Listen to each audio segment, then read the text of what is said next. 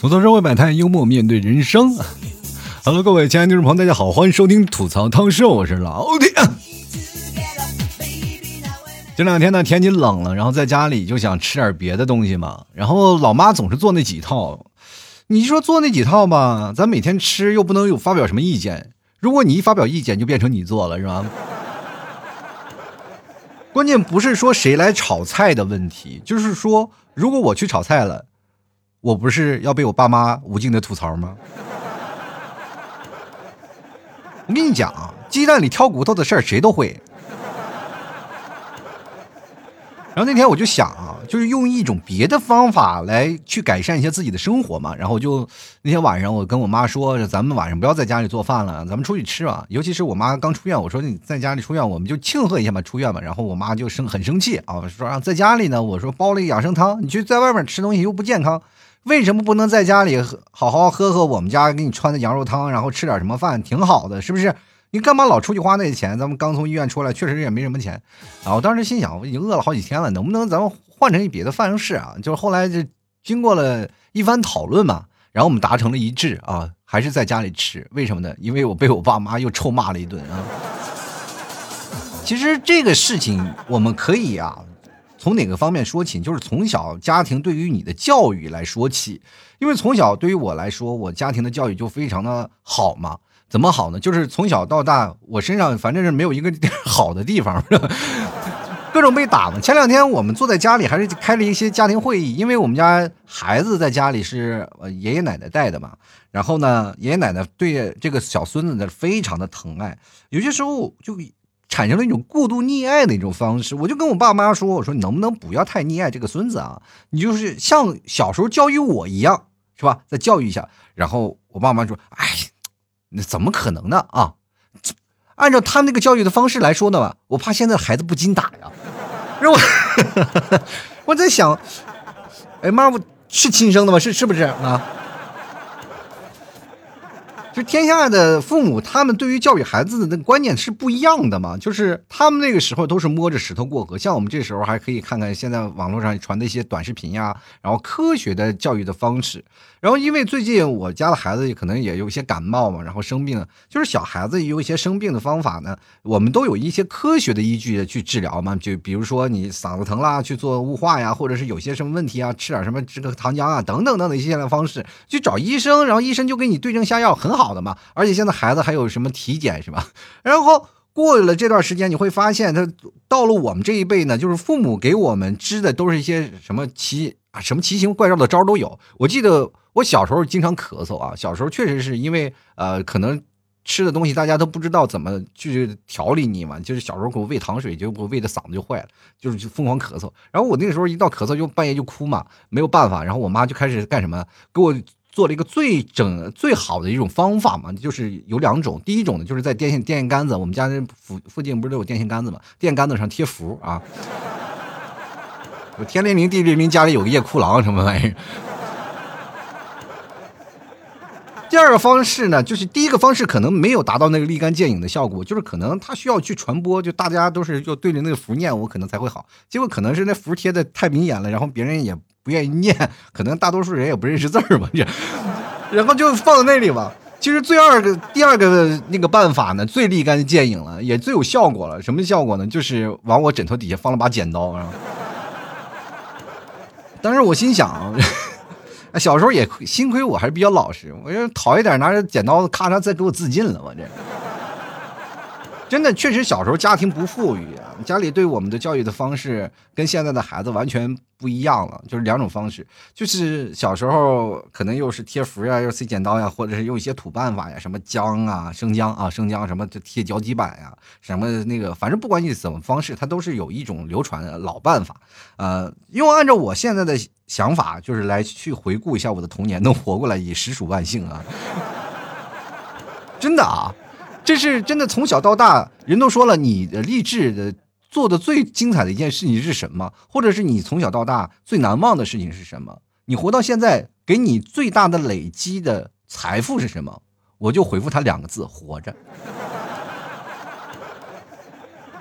只要能活过来，就是真的挺好的啊。那个过去还有一句话叫夭折，对不对？是不是说小孩子就是抚养不了了，然后经常可能会产生夭折这个词？但是现在你可以看到，我们夭折这个词其实很少了啊，因为我们现在医疗技术发达了。那过去真是不一定都是孩子自己的问题。是吧？很可怕啊！那过去，所以说我们现在能活着下来已经非常厉害了。小时候我们家里穷啊，我小时候一直想去趟动物园，因为电视里我们那段时间没少就是看的那种没有太多的频道去看。可能各位朋友你说啊有很多的频道，我们那时候别说频道了，家里有台电视的都了不起了。八零后的生活其实跟你们现在九零后、零零后的生活完全是有一个两极，因为八零后跨度比较大，因为我们跨的比较。贫苦的那段日子，我们都已经跨过来了。我们那时候真的很少有电视，就是电视哪怕有台，也只有几个台。好像那个时候还没有中央三台，就只有中央一、中央二台。中央二台每天晚上就是赵忠祥老师解说的那个《动物世界》，我们从小看到噔噔噔噔噔噔噔噔，是吧？那个看的《动物世界》，那个看完《动物世界》以后，我就特别想去动物园，然后我就跟我爸爸妈妈说说要打算要去动物园，不要不让我去动物园，我就哭闹。其实那个时候我爸妈非常不同意啊，当然他想同意了，我们这个地方穷乡僻壤的也没什么动物园。后来呢，我爸就想了个办法啊，就是说，那行，带带我去吧，就是开呃，就是骑自行车啊。那个时候没有什么车，就骑自行车，然后带我去。然后我在那里确实看到了很多动物啊，开心啊，什么有鸡鸭、鱼啊，还有猪啊、牛啊、羊啊什么的。长大以后，我说发现了这个动物园好像我们每天都要去啊，就是菜市场嘛。再加上我们这个内蒙确实是啊，那个过去那个大市场，我们有一个地方叫做北市场。那北市场那真是现杀牛羊啊，特别多，而且那个时候还有骆驼什么的都有。真的，我不骗大家啊，真的跟动物园一样。那时候还有什么呃雕啊、塔子呀，反正也有老乡去钓的，然后过来去卖的。所以说那个时候真的是堪比于动物园。现在说实话呢，其很多地方呢，就是动物园里都没有我们从小时候看的那些动物了，在这。其实每个人从成长的过程当中，你再去回看过去，就是挺有意思。就是你会出现在从最早以前，你是很多的人在你的世界里，然后一直啊生活着。他在你生活当中每一个角色都扮演的非常非常立体啊。比如说像爸爸妈妈、爷爷奶奶啊，周围的亲人都在你的身边。但是后来当你逐渐长大了以后，你会发现你活在别人的生活当中了。比如说像。我的小侄子呀、小侄女啊，他们会拿我当榜样，因为我从小就出门嘛，啊，离家出走了，就是很长时间啊，就是自己独立了。好多的人会说啊，作为自己独立的人很好很强，就每次我回家那种感觉，就是像衣锦还乡的感觉。大家看我都眼睛里冒星星啊，就特别期待哇，一一定出去赚大钱去了。说实话，在外头我要饭的时候，我一般不跟他们说。到现在我回到家里，其实。对于那些小辈儿们啊，就是像小侄女儿啊、小侄子他们的来说，就是觉得有这么一个叔叔非常的了不起啊，经常会跟我，我会经常出现在他们作文里。有一次我会看到有一个小侄子就写一个作文啊，确实是像写我呢，说我在外面生活漂泊特别累，然后而且啊，大家由于我那次生了一场病，然后啊，大家我们家里啊，就是说我家里我爸爸妈妈把房子、车子什么卖了，然后家里所有的家里都集资，然后是一个非常团结的一个大家庭。啊，我当时看完我就感觉。心里确实很暖啊，当当时感觉真的，哇，满眼含着热泪啊。然后看这篇作文，我就想，我啥时候得的病？我这，哎呦我的天哪！你这个作文也不能虚构啊，这样。电视剧看多了啊，当时我就觉得我这小侄子肯定是厉害了，长大以后肯定能当编剧啊。其实这个社会的发展也越来越快了啊，很多人都是一直在感谢感谢这个自己的父母啊，感谢自己的亲朋好友，感谢自己的爱人。其实我觉得大家也应该感谢感谢现在的网络，因为现在网络改变了所有的人啊，包括一些人的性格呀啊，还有一些性性取向什么的，真的你会发现现在有的人啊，就是实话啊，有的男生为什么不找对象？说实话，他们现在已经改变了自己的。取向了，他们开始曲线救国了，是吧？找一个自己同性的搭个搭个伙过日子也可以。现在时代进步了嘛，你不要以为女生在那里隔岸观火的说：“哎呦，哎，这俩男人怎么可开心了？”那都是一群腐女在那儿。我说现在这社会怎么会变成这样呢？啊，说谈恋爱这个结婚这件事情，让所有的家长都特别头疼啊，包括现在好多的地方的人啊，一说谈恋爱啊，一说结婚都崩溃了。然后我有好多的听众朋友给我发来很多的消息，说，哎，老 T 啊，我我很头苦啊，我要结婚，我要生孩子啊，我要谈恋爱。我说，那你先一步步来吧，你先从谈恋爱说起吧。就是目前就是谈恋爱这一步最难啊，别的地方都可以，但是你会发现拦截在啊，好多现在都市男女啊谈恋爱当中的几座大山。第一个呢，彩礼是吧？第二个是车，第二个是房啊，然后房和车一定是要捆捆绑在一起的，是吧？你们有房有车嘛，是吧？然后第三个是什么？以后的孩子的养育问题。第四个就是父母的赡养问题。然后第六个就是开始你住父母家，还是你住丈母娘家，或者是你们两个在外地结合在一起啊，然后自己成立一个小家，这是很重要的。其实结婚它不一定是。一个人的事儿，它是一好两个大家子的事情，事情是越对越多，所以说造成了现在社会矛盾也越来越多，好多人也谈不了恋爱，并不是不想谈，而是真的说实话，谈个恋爱太费劲了，后面的事儿太多。我跟大家讲啊，为什么很多的人怀念初恋，就是特别想，就是初恋我就忘不掉，还有很多人一直怀念前任，说前任我忘不掉。我就喜欢前任，我就爱的前任爱的不得了。有的人总是把一个恋爱的人就放在那里作为标杆，就是他没有他的好，他没有他的好。但是你想想，你把他所有的幻想啊，为什么你会把他想的那么美好？就是因为你没有跟他结婚。真的，就是你现在你还想你的前任，你还想你的这个男朋友，或者还想你的初恋，你把你这个要结婚的条件加上，你会发现他并没有那么优秀。你就扪心自问，他你那个前任有房有车吗？你说没有啊，他不优秀了就。比如说你家说他要出资十几万彩礼，他愿意给你付吗？他那个大直男肯定不付，他就不那么优秀。初恋往往是美好的，他怀揣着你童年的记忆啊，怀揣着你刚情窦初开的时候那份青涩。当你真正的到了成年以后，你才想啊，只有这段感情最纯洁。废话，你不结婚，他也不要彩礼，他能不纯洁吗？那。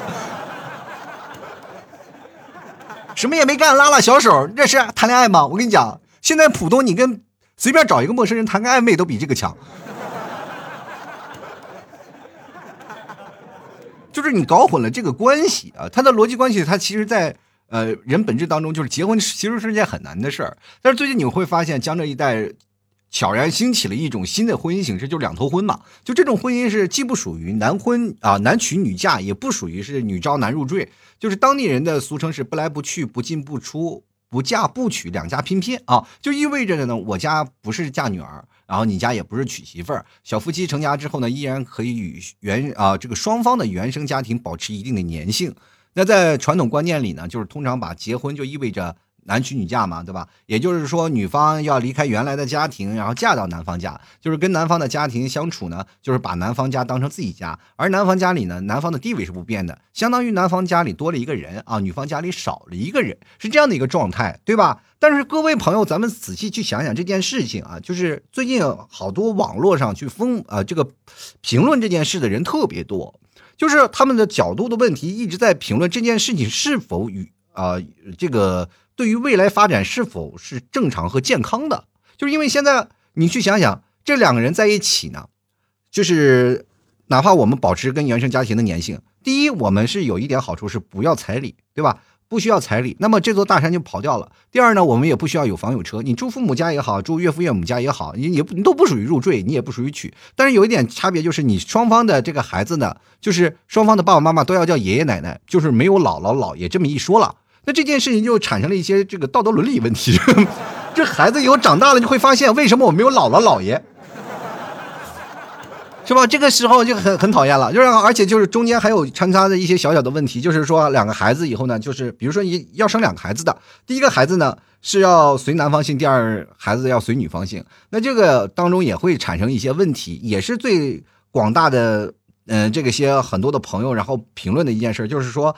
如果说第一个孩子是女孩，要随男方姓；第二个孩子是男孩，要随女方姓，这点会不会进这个闹到两家去争吵？我想这是一定的，肯定会争吵的，对不对？如果你要是协商的话，说第一个，如果要是男孩的话，就随着男方姓是吧？男孩随男方姓，女孩随女方姓，其实这也是可以，但是不一定啊。但是都是一二为主的，那么这也会造成了传宗接代啊，或者是我们家传递香火产生一些问题，产生一些分歧，对不对？其实说实话，现在这个。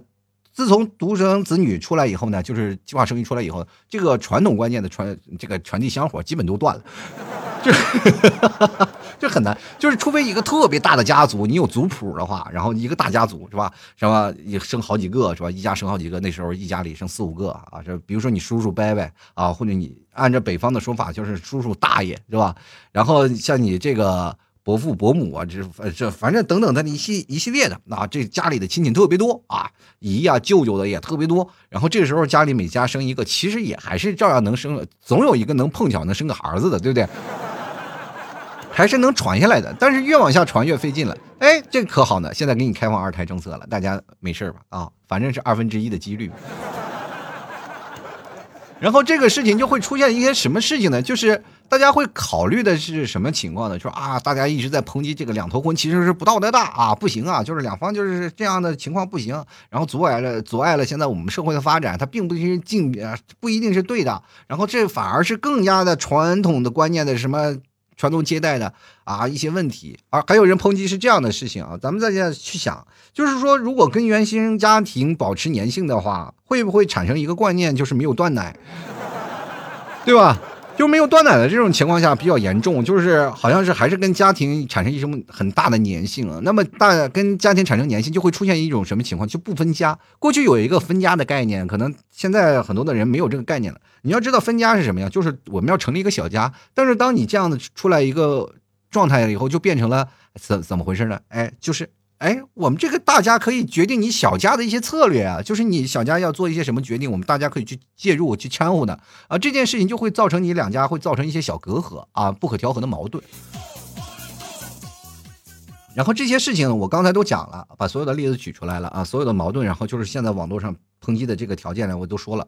那我为什么要吐槽这些人说话呢？我并不是要吐槽这个两头婚这个事情啊，我是要跟大家要普及一下，就是江浙这一带这些事情呢，其实这个早就有。啊，早就有，这为什么会有这样的事情出来的？是因为有钱，富。你可能不知道啊，这个双方呢，就是男方女方啊，他们都不缺房子，不缺地，要的就是一个所谓的公平嘛，是吧？这样的婚姻啊，就是真的不像现在所谓的现在什么的媒体上说了，一定要生多少孩子，生多少孩子，没有啊，说是一定要跟谁姓，没有。就是他们，就是媒体，你可以发现啊，就是现在网络上把这个词炒热了，它是贩卖啥呢？就贩卖焦虑，就是还有一种就是不正确的引导，就是赶紧结婚啊！现在有这样一种方式出来了，然后这样的方式出来了，就给广大那种要彩礼的人呢，有了一种选择，就是好多的人现在结婚率，因为我们现在知道我们国的现在结婚率开始呃逐渐下降，而且我们现在的就生育率也逐渐下降，那么这件事情就会造成了。不是说我们焦虑，国家焦虑啊，就国家会产生一些焦虑。然后呢，这个就想想方设法，就含沙射影的告诉你，还有另外一种方法，你们可以选择结婚，两头拼拼啊，是不是？其实这个时候就让大家焦虑了，说，哎，我其实还可以结婚，我不是单着的，我可以不要彩礼，不要房子，我们也可以结婚。有第二种方法，然后把这些事情，然后转发给你自己的爸妈看啊。其实真正的故事发生在，其实是江浙这边的。我们所谓的农村嘛，啊，就是相对相对的村里，但是这个村里不是你们想象的那个农村那个现象，就是在江浙一带的不是真正的村，那属于就是城郊或者是呃过去的村，那么现在就是市中心了已经，你明白吗？就是我们可说啊，比如说这是个村啊，这是村但是他们拆迁了啊哈哈，这个拆迁了，这个是一个很很厉害的事情啊，就是两个人呢。A A 制结婚了，确实是家里都趁个几百万、上千万的。我跟你讲，最后决定的为什么是这样的公平期间呢？就是家里的钱还是不要给对方啊，就是琢磨着啊，还是有自己的私有财产。其实，在村里有一种概念，我我不知道各位朋友知不知道啊？就是这种情况下呢，就是村里他们会有一种现象，就是比较传统嘛，就是说自己的姑娘嫁出去的姑娘泼出去的水，还记得这句话吗？就是说，呃，女婿。和女儿是没有赡养，就是没有义务去赡养自己父母的这种的，就是义务的。就是也就是说，把女儿嫁出去了，就是女儿无所谓了，就是不会照顾自己的爸妈，自己的爸妈是由是自自己的儿子去照顾的，那么女儿呢就不去照顾，所以说就是产生了这种的一个概念。那么现在为了就是是吧，有自己家的孩子，然后有自己家的这个女儿，然后去陪护，因为都是。独生子女嘛，所以说他也没有说有儿子来去照顾自己了，那只能有自己的姑娘。其实现在这个社会当中，我们就默认了，对吧？就我们现在其实都市当中生活的孩子呢，基本都是也要赡养自己的父母的，要赡养，不管是男生啊还是女生，都要赡养自己的父母，没有说是啊，我要撇开了，我不不要去赡养了，让哎让让二老去什么光荣院嘛，怎么的？不能是吧？现在这社会当中是不可能，但是农村有这个观念。知道吗？这个都市的青年他们变化快，但是农村的这个传统观念还在，所以说要有这样的事情来去说。第二呢，就是我们的彩礼，就彩礼这些，说实话，人家不是不想要啊，是因为他们不屑了。你说家里谁没几套拆迁房是吧？这这村里的是吧两个人一家好几百万、几千万，要你十来万的彩礼干啥？我这么跟你讲啊，你现在去看两头村啊，就两头婚啊，就每个人就是有一算一个说两头婚，那就是我跟你讲，特别凡尔赛了。那那都是别人的凡尔赛，我跟你讲，你在这讲这些事情不可能。而且现在过去呢，你要是怎么回事呢？就比如说像很多的拆迁户会出现这样的情况，就杭州这边比较严重的就是入赘嘛。就为什么我对入赘这个事情特别了解呢？就是因为那段时间我也想，是吧？少奋斗多少年，就是。呃，在江浙一带啊，就是江浙一带有这么一个入赘入赘的习俗啊，就是说，你看啊，我们这边有一个叫梅家坞啊，梅家坞是干什么地方？就喝茶的地方。呃，你可以看，就是灵隐寺啊，相对来说比较出名，在杭州这一块儿，大家都知道吧？像济有济公啊，济公在那里。然后这灵隐寺，然后也比较灵，然后。呃，灵隐寺必经之路就是梅家坞，梅家坞是喝茶、茶园种茶的地方，那里都是茶园大佬啊，就喝点什么龙井啊，都是在那个梅家坞过去。然后在梅家坞那些农这个商户，就是为了嫁自己姑娘的，就是说你来了，然后我就给你什么的茶园好几亩，房子几栋，然后这个宝马车都给你配好了。真的，说实话，那时候都上电视了，我我苦于没有渠道啊。其实我们现在去想啊，就是说这个其实，在谈恋爱当中，就说啊，我要孩子随谁姓啊，随谁姓啊，反正我要没有财产继承不行，两头婚是有的啊。你会发现这确实是有点像古代的宫廷那种啊，就是什么，比如说你家虽然说生两孩子，但是容易造成呢，就是两个父两个父亲啊，不是两个父亲了，就是呃两个爷爷啊，就两个爷爷。就是你的父亲嘛，就两个爷爷会出现一个什么情况呢？就是会对自己姓家的孩子好，对那个姓的孩子不太好。这个事情就很很有意思。就比如说你们替嫂这件事儿，我就我不止一次跟他们说了啊，就跟他说了，我说要不然就这样吧，然后让孩子随你姓嘛。然后你们替嫂就非常生气啊，就随我姓了，他还不是跟你一个姓吗？因为我和你们替嫂，说实话，俩人一个姓。真的，每次我们过年家庭聚会的时候，因为他爸妈也是呃远在外地嘛，我爸妈也是远在外地，所以说一过年我们想着去谁家也不好，然后索性就把双方父母都接过来，然后接过来，然后一起过一个年。那么在这一起过年的时候，就会出现一什么情况？就当我们家儿子出生了以后，就出现了一种什么情况？呃，我们四一家三口全全是一个姓，然后加上我爸妈，我爸妈，我爸和我妈也是一个姓的啊，这也就造成了我们。现在是我们五个人是一个姓，然后我老婆啊，你们七嫂她爸也肯定是也跟我们一个姓，就他妈一个外人。所以说我每次我岳母岳母都不想过来跟我们过年，就老感觉哎，我怎么这么见外？但是这一点呢，这个双方诉求来说呢。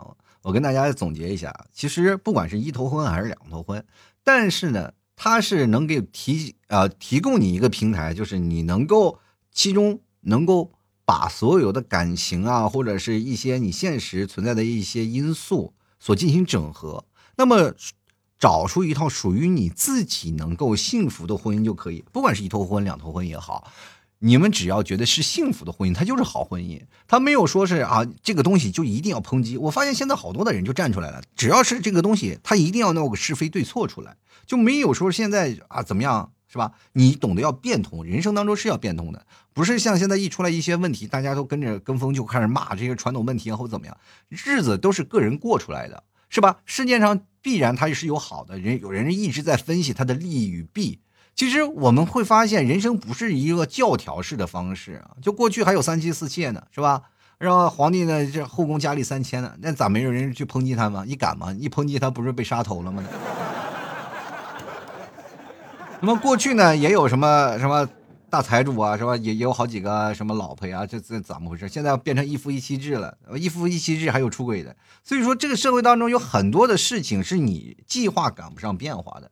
关键是你能否拿出一套值得让你们这个小家庭能够变通出来的一套合理的方式。其实两头两头这个两头婚啊，就会出现一个问题，就是你和这个原来的家庭的粘性会不会太重了？如果太重了，就会造成你们两个小家庭的这个权重会降低，那么这就造成了你的话语权会降低，对吧？那么另外一种的方式就是，我们现在都市青年，其实，在社会当中也基本跟两头拼拼没什么区别，就多了一个彩礼和多了一个嫁妆的问题，对不对？我们要要有房要有车，这个嫁妆的问题，其实我们要是换句话来说。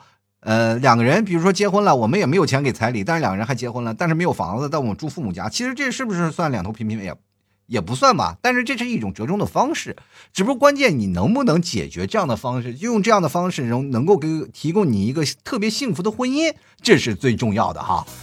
所以说，不要听网络上那些什么胡搅蛮缠的那些事情，是吧？吐槽这个，吐槽这个事情，实际一定要分个对错，是吧？两头婚姻不啊不对，是吧？我们就要一头婚，我们要保持传统观念，是吧？有的人我们要找一些新潮的改革方式，不就是为了你想为爱付出的那些事情，然后给予你现在不努力啊去赚钱的一个借口吗？你要好好的去努力，是不是？什么事情他没有？生活当中其实不是所有的人都能成功的，但是想要一个成功的婚姻，还是需要两个人去经营的。其实再往上升，就是有自己的父母，还有对方的父母，一家然后合起来。俗话说得好，家和万事兴啊！当你未来有了孩子以后，还不是要你的公公婆婆带是吧？或者是要你的这个爸爸妈妈带？就是南方现在都是女方的家长去带孩子的，然后到了北方，可能是相对来说，呃，这个公公婆婆带也是比较多的。嗯，不管是谁带孩子，那都是自己家里家庭会议能够解决的问题。关键的结婚，它真的是不是像你们想的那么简单？大家呢，也不要把婚姻想的那么恐怖。在一起呢，爱情就是这样的一种方式啊，它会推着你的生活不断的往前。随着你的生活在这个不断的成长，你会发现它是不一样的状态。有些人呢，就是老拿我做比较，比如说有的听众说我现在比较落魄嘛，啊，说怎么样？其实今天有个听众朋友还给我发微信呢，说你你太落魄了，能够告诉你你的生活是怎么样的？我说是不一样的，因为我是年龄啊啊，我的年龄我是有家有孩子有老婆了是吧？然后也有上面有两的。这个四位老人啊，就两对老人。那么我们要上有老下有小的生活，就是生活的压力是来自于这里。你的压力是在哪儿？你二十来岁，你的压力就是没钱，就单单单纯的没有钱。好像说的谁二十多岁有钱似的，是吧？所以说你你的压力来自于你是未来，而我的压力也是来自未来。但是未来我会多了很多的东西，所以说我们所传承的压力是不一样的。你就说你的压力是什么呢？一定要未来有钱，我要娶媳妇儿，就然有没有钱无所谓，能把媳妇儿娶到手就可以了。但我的压力是来自于什么呢？自己的家里人啊，就是父母、孩子能否健健康康，这是才是最重要的。好了啊，吐槽说摆摊，幽默面对人生啊。同样，各位朋友喜欢老 T 的朋友，欢迎来买老 T 家的牛肉干，绝对是好吃又健康的牛肉干，多多支持一下啊。这个关键是小 T 的奶粉钱都靠你们了啊。绝对特别好吃，百分之百最正宗的牛肉干。我跟大家讲，不是我骗你，这个东西就是最正宗的牛肉干。牛肉干就是这个价啊！我明白告诉你，就好多人说老提你家牛肉干贵，我这么跟你讲，有句话说的好，便宜没好货，好货不便宜。就是这个牛肉干，我卖了，就是吐槽节目卖了几年了，卖了九年了，它一直就这么一个价，就是没有涨过价，没有降过价。而且最近你知道羊肉多少钱一斤了吗？五十四块钱一斤。你知道牛肉多少钱了一斤了吗？对吧？就是内蒙的牛肉也是五十多块钱一斤啊，它比羊肉可能还稍微便宜点，还没有涨到那么夸张，也是五十来块钱一斤。两斤半牛肉合成一斤干，你就是想想它的利润能有多少？就是所有的牛肉干，我这么跟大家讲，它是利润可以是算出来的。就是它的这牛肉干，它值多少钱，它是可以算出来的，明码标价啊。你看有的牛肉干吃起来它比较湿啊，就像比如说我用一斤多一点的牛肉干，我吃下吃起来跟水了吧唧的那种牛肉干，我跟你讲，它比较沉嘛，所以说它就数量就比较少。像我们家牛肉干，你这是一斤能吃出将近四十多根啊！你去想想那有多干吧，七成八成干的牛肉干啊！所以说这个东西它是可以算出来的，它的包括它的数量啊，它的重量啊，呃，然后还有包括它的干湿度啊，你都能可以算出来的，而且包括牛肉干的价格，那些五六十块钱的你不要买。那些都是假的，好吧？而且它能做出，呃，你就说了，说可能是味道一样吧，说它也能做出牛肉味来。但是你知道它通过什么样的方式能让它做出牛肉味儿？特别恐怖，我跟你讲，你都不要看啊。所以说，各位朋友要吃的健康，吃的自己强壮，而且我们真的是低脂高蛋白的，可以用来做代餐的。晚上你不用吃饭，就直接吃两个牛肉干，就完完全全能饱。我跟大家讲。第一好吃，第二吃的健康，第三能增加你的蛋白质，增加你身体的抵抗力，这是最重要的。各位可以去百度一下啊，去搜一下，就是在增加你抵抗力，是否吃牛肉干是最重要的，是真的很重要。出门吃饭，如果说你觉得有一些可能出现一些危险的问题，你就直接吃牛肉干就好了，好吧？就也不会什么摘口罩啊，或者不会这这些事情。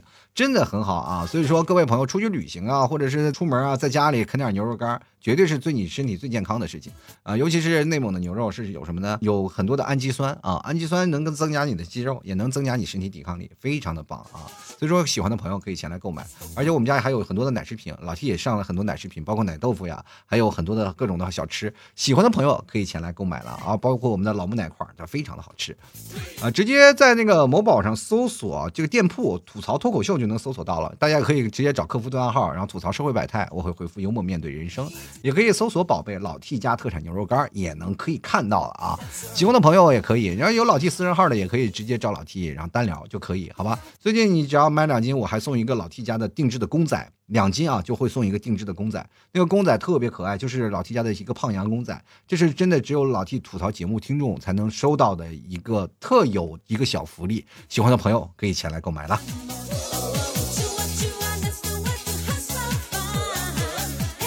好了，接下来的时间呢，让我们看一下听众留言啊，看看听众朋友对这个看法是什么。首先，第一个就是失眠飞行，他说最惨的就是孩子了，自己的爸妈竟然不是夫妻，太魔幻了呀。P.S. 说最近说是大连呢，有可能有一些事情啊，就是寒假也不知道该不该回去了，大家一定要注意防范。周末考研，老 T 快为我加油啊！那你加油啊，多吃点牛肉干，比啥都强啊！真的能增加一些啊，增加一些事情，好不好？然后你可以吃，但是我不知道快递能不能邮寄到大连啊？可能停了。但是我觉得你这件事情还是有点问题的，就是为什么孩子就自己爸妈不是夫妻呢？你们两头平平人肯定是拿过结婚证的，为什么不是夫妻呢？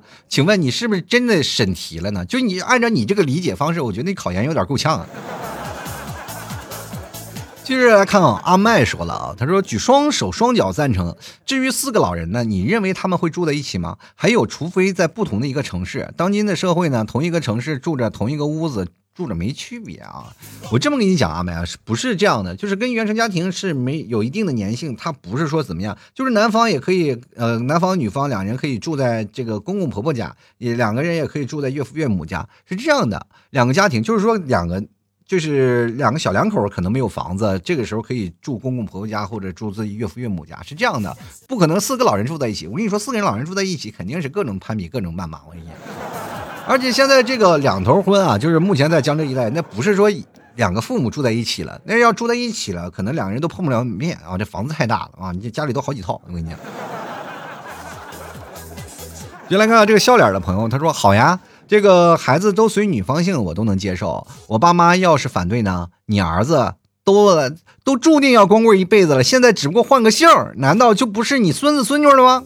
啊，是的，是的，但是是这样的，不是说都是。那个你是现在已经做好了要入赘的打算了是吧？人家是一个是随男方姓，一个随女方姓，你要都随他的姓，你这明显是入赘呀，朋友。你这个情况可能就是原则问题了，我跟你讲。进来看看琉璃啊，他说零零后的我不知道不怎么理解这个东西啊，但是我看到了这样做法，就感觉第一个是这样做的人智商不低啊，也不是智商不低吧，反正这个就是一种可能寻找了一种的方式啊，这种方式呢，可以解决两个人的未来的问题。我觉得这个可能是未来的大势所趋啊。目前零零后啊、一零后啊，你们结婚啊，可能都可以采用这样的方法，这是一种变通的方法。他举例给你举了个例子，说这个有成功的例子，那你通过这个例子去来。其实现在城市当中，两个人跟这个结婚就是也就是多了一个彩礼啊，也有好多的人小夫妻两个人也没有说怎么样，呃，这孩子也都是随男方姓，然后但是呢，两个人也没有彩礼，也是租房子住，然后也照样结婚了，然后这个。事情呢，其实我们这仁者见仁，智者见智了，就是看关键也还是看你爱我有多深啊！别说月亮代表我的心，月亮可贵了，我跟你讲。接下来看看庆黎啊，他说适合两个独生子女的家庭，并且要门当户对，两个家庭都要通情达理才行，而且婚后三个家庭要分开住，呃，这个也不太可能啊，就是说这分开住呢。这就变成了什么呢？就不是说两头拼拼了。两头拼拼是什么呢？有些时候你可以住在父母家，也可以住在这这个女方家，反正这个都是可以走的。然后也可以有自己的家庭，但是你这个家庭就分不开了。然后三个家，这个三个家庭就绑在一块儿了，是这样的一个方式啊。嗯，当然门当户对这个很重要啊，这个很重要。其实在这里就是门当户对，也是牵扯到一些财这个什么财力的问题。我跟你讲，谁家里不趁个百八十万呢？进来看，从小就怂啊！他说我可能是站着呢，啊，我可能是站着看啊，不行就拿个凳子啊，买点瓜子儿坐着看也行啊。这些这看来这火还是没烧到你们家房梁，那么烧到你的房梁上，你就开始知道拿灭火器灭火了，你再也不敢远处看了，对吧？你要再看，真的是烧着自己了。就来看梦里摘星，他说想法是很好，但是刹不住了，刹不住车，生了三个咋办呢？是不是还得送给老王一个？呃，那就看你跟老王关系好不好了。就是 关键跟你刹住没刹住没有关系啊，关键是在这个时候呢，生了一个，你再生一个，到时候交点罚款不就行了？你不能说多生了是送人是吧？独生子女的时候还有好几个，生好几个的呢。就来看看天上白玉京，他说在我们这里呢，彩礼只是走个样子，嫁妆的价值都是女方的底气。家长给予的那些物质上的东西呢，都是为了让自己的孩子过得更好些而给的。我已经跟我女朋友谈过了啊，她嫁过来的房子呢，每年的房租她自己收着，她爸妈呢给她的几十万的理财呢，利息也都是她自己先拿着，我都不会朝她要啊，然后求她让什么出来啊，是吧？求她拿出来，等明年订婚，我家五金之类的给她买个几十万啊，她家给我买块劳力士，再添点东西，我觉得这种才算是正常的吧。两家都不打算占对方的便宜。也不是搞得像个谈生意、创立公司一样，像这种两头婚，我觉得就是搭伙做买卖。当然了，没什么好评价别人的。如果不喜欢的两头婚呢？啊，我愿意嫁给你不好的就是了，花时间争论没有意义啊。这个白玉京啊，你也家里都劳力士了，你也没说打上十块钱啊。我这么跟你讲啊，就是但凡出得起彩礼和这种东西啊，买买得起劳力士或者送得起房子的人，不在乎这些事情，就是恰恰是家里拿不出来钱啊，那特别穷苦，然后家里也特别紧张，然后所以说才会导致这彩礼和房子出现很困难的问题。像你们这，你看两方家庭就是家庭条件都非常好的，是吧？又送劳力士，你知道我送了一块什么？就是我现在还带着一块，那就是最便宜的表嘛，天梭嘛。我感觉我把人生都梭哈了，我就。就来看点儿，他说：“虽然我没有结婚，但是还是单身啊。但一直以来不都是这样的吗？又不是突然兴起的。我们这边叫两边住呢，这个没有嫁妆，没有呃没有陪没有嫁妆，然后也没有彩礼这种指标，然后过年过节就是一家去去一年啊，也没有什么嫁娶之分，不挺好的吗？至于孩子跟爸妈的姓那都是一样的，一家人说那两家话干啥啊？你看看，这就是真的是非常好的一种解释方式了，就两个人。”那这家庭的事情有什么好评论对错的吗？我就觉得我现在这些人真的脑子有坑，就天天过来就是抨击啊，这事情就不好就不好。其实这是存在，它既合理，就是两个人给你一个非常好的一种方式，就比如说我们可以去借鉴，但是具体怎么借鉴，还是要看你家庭的。环境因素，就是说，如果说你们家里都有钱，或者你们家也有什么彩礼，也有嫁妆，按传统的方式来，OK 的，没有问题。但是你确实出不起这个钱，然后但是也没有什么彩礼，没有嫁妆，然后这样的两头过，其实也是一样的。因为现在城市当中更像结婚。说实话啊，就是如果说你在外打工的人，就是在外的工作的人，两头也像老 T 家里是吧？你们替嫂西安的，老 T 家里是内蒙的，两一个西安一个内蒙，然后在杭州结婚了，所以说这就变成了也是其实。跟两头平均没什么差别了，对不对？其实这就是生活嘛，大家都是需要有这么一个过程。就来看看客在他乡，他说已婚人士前来观看啊，已婚人士前来观看，啥意思？你还想拼一回啊？就来看看 I C E 啊，他说了。这个问题呢，对于一个初中生来说，为时还过早，但是一想想还挺头疼的。我跟你讲，对一个初中生来说，为时不早啊，真的不早。因为你在上大学的时候，就是因为初中你到大学其实也就只有三年的时间了嘛。到了大学的时候，你开始考虑啊，就是争取在大学就把婚结了。啊，不要等到到社会上当中你再去考虑，到社会当中你会发现你存在的东西特别多了，你又要房子又要车子又要很多票子，或者你要这这两头拼，你该怎么说服对方，要说说服自己的爸妈，事情特别多。所以说这件事情你早做想法，早做决断，别到最后了，你的名字出现在相亲角里了，是吧？你的爸妈然后拿把伞，然后在那里说我们家的儿子啊，我们家的儿子现在已经三十六了，还没有结婚，是吧？那个时候再考虑就晚了。继续来看啊，叫人生百态啊。他说那里还啊，这那里还有这样的。这个老七赶紧介绍一下，我好安排我们村的几十号单身小伙去。身为江西的小伙呀，这个这个愁啊，就赶紧有个姑娘啊，不用一个男的去相亲了啊，让他直接过来来我们这村挑吧，太难了。这个又马上到了一年一度的相亲节日了，一年又一年，年年没我份儿啊！我天哪，你就天天年年相亲，年年都没你份儿，你说你是不是该从你自己身的这个问题啊，这个找找找些方向了？就比如说，呃，样貌。你知道吗？当你找到自身问题的方向了以后，你就知道该怎么去改进了啊！没有钱这件事情，它是硬性指标，咱们不算。就是说，怎么样抛开？就是你要如果是在世攀，就好多的女生愿意倒贴的。而且这件事情呢，两头平平这件事情，关键看于还是加了一条附加条件值啊，就可能要你沟通能力要特别强，你要有沟通能力。如果双方家庭没有这样的概念的话，你要有沟通能力的，因为这个。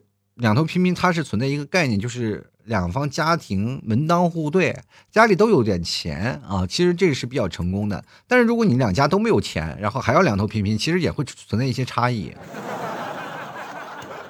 啊，这个就是靠你沟通的方式和处理感情的一种方式啊，这就看你经验了。呃，所以说从现在开始你就开始做功课，我觉得到时候呢，你在相亲的时候才是攻无不克。接来看看微笑啊，他说了，父姓的小孩呢，去爷爷家或者外公家呢，和母姓的小孩去爷爷家或者外公家呢，就不会被拒绝对待吗？就是财产分割，确定会按照约定来吗？第一胎女的，第二胎男的，确定一胎的姓长辈不会有意见吗？你看，这也是我刚才说的，确实是有意见，但是这也是家庭啊，因为现在也没有明啊明码规定啊，就是有法律的保护，所以说我一定要，这是两家合作的，就是怎么说呢，就是。呃，口头协议算是一种口头协议，但是后来你如果两家有一些分歧以后呢，其实其实毕竟是啊一家人不说两家话，能把这件事情和平解决，肯定的 OK 的，就是大家关键看是怎么去沟通啊，就是这件事情，你在外面公司你都可以跨部门沟通，为什么在家你就不可能不可能跨家庭沟通呢？对不对？有人来看啊，这个随心当中我们这儿一直都有。其实江浙这这边确实都有啊。就来看看这个兰兰，她说以后呢，离婚不会最好的，离婚会不会是最好的理由呢？没彩礼没嫁妆，也可能离得最利索。是我想的太偏激了，尽想坏的啊！我跟你讲，有彩礼有这个东西，也是离婚离离得比较利索。那没有爱了，不就多了一道财产分割吗？那个就不用财产分割了，那难道不不要分吗？也要分的。其实说实话，你不接受法律保护的呀，对吧？你法律保护，你除非两两个人在结婚之前就要写上那个协议，那这份协议可能在法律上才能会作为那个什么承担证供嘛。但是你现在不可能啊，就没有什么证据啊，所以说两个人结婚的时候，如果要是一方耍赖，还是会。出现这样的问题的好吗？就来看看汪某人啊，他说老 T，您给我介绍一个，我可以倒插门那种。你来杭州啊，倒插门的好多，都网上都都有那种。我不骗你啊，你到那个杭州以后呢，到了杭州啊，就是每周六日吧，每周六日有一个万松书院，那里有一个相亲角。为什么叫万松书院？我跟大家讲一个这个。嗯，历史啊，为什么叫万松书院里有好多人这个去相亲呢？因为那是梁山伯与祝英台学习的地方啊。因为这边有两个比较著名的爱情的地方，一个是长桥，长桥也是梁山伯和祝英台玩闹的地方，另一个就是万松书院。万松书院也是这个梁山伯、祝英台，然后两人学习的地方。所以说，这个是象征爱情的一个地方，对吧？为什么不让你去雷峰塔呢？确实那地方有点邪乎啊，就感觉把爱情压住了。对吧？当你到了万松书院，就有很多老头老太太啊，老头老太太当然没有年轻人，都是老头老太太，然后在那里去什么给自己的女儿啊和或者儿子相亲啥的，当然也有招女婿的。所以说，各位朋友没事干可以去看一看啊，有没有入赘的？你但王某人你可以来啊，每周六日然后坐个高铁过来看看有没有机会。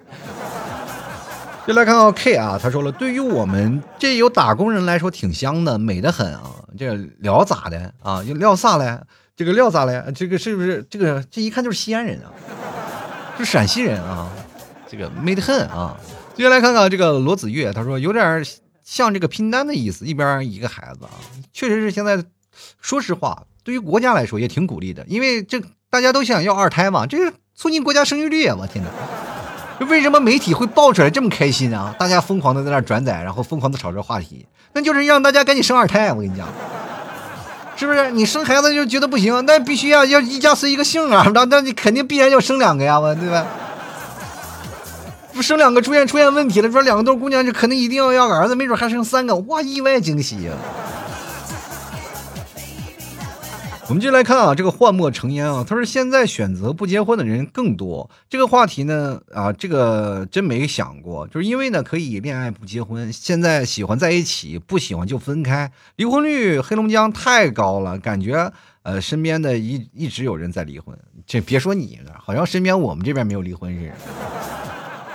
我这么跟大家讲，就不是说身边的人，自己亲人都离过婚是吧？你说哪个父母没有说想要离婚离过婚啊？啊，就是说自己的爸爸妈妈是吧？哪个没有然后分开过一段时间？